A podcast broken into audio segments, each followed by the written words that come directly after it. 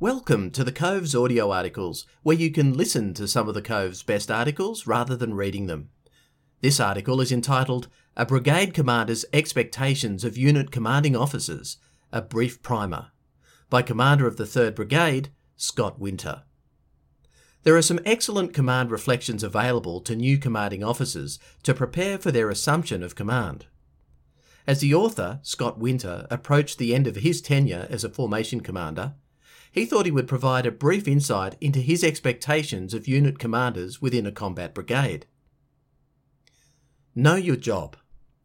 Brigade commanders will expect that you are the foremost expert in your field within the formation. You and your team will be the key battlespace operating systems input into the way we build combined arms teams. Understand your warfighting mission. Tactical excellence is our core reason for existence. Your role is to develop the commanders and teams to win the next fight. Field training, simulation, and military history focused professional military operation should always be at the forefront of your thinking. Governance is important, but your commander values strong, cohesive, well drilled combined arms teams. Train to fight and fight to train. There are many distractions and friction points that will seek to undermine your ability to train for conflict. Fight through these and prioritise individual and collective training. See the bigger picture, but act locally. Don't be Staff Officer 1. Insert specialisation, infantry, armour, logistics, engineers, artillery, signals, etc. You have been selected to command absolutely contribute to professional development discussions across Army, actively engage with headquarters staff on key issues, but always remember you're there to lead your teams first and foremost. You'll be back on a headquarters staff before you know it. Play the cards you are dealt. It would be easy if we could all pick and choose our teams. However, leaders should work to get the very best out of the people they have and build their own great teams. Be collegiate. Work with your fellow commanding officers and their headquarters staff to achieve mutually beneficial combined arms training outcomes. Appreciate that you will have to compromise at times.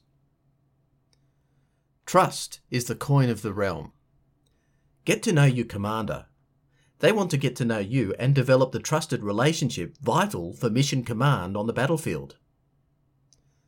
Understand intent and question where required. Don't fall into the trap of hearing what you want to hear from headquarters. Ensure you align with the overall plan.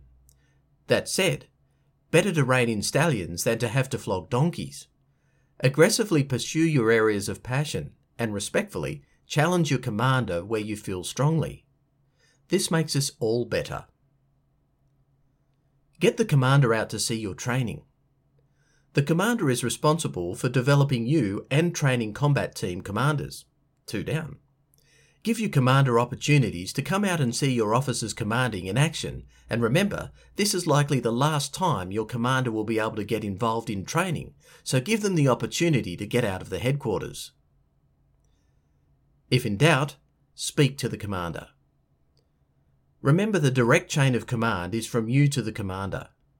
If there is an issue or friction you cannot resolve through your teams, you and the commander will be able to resolve it with a conversation.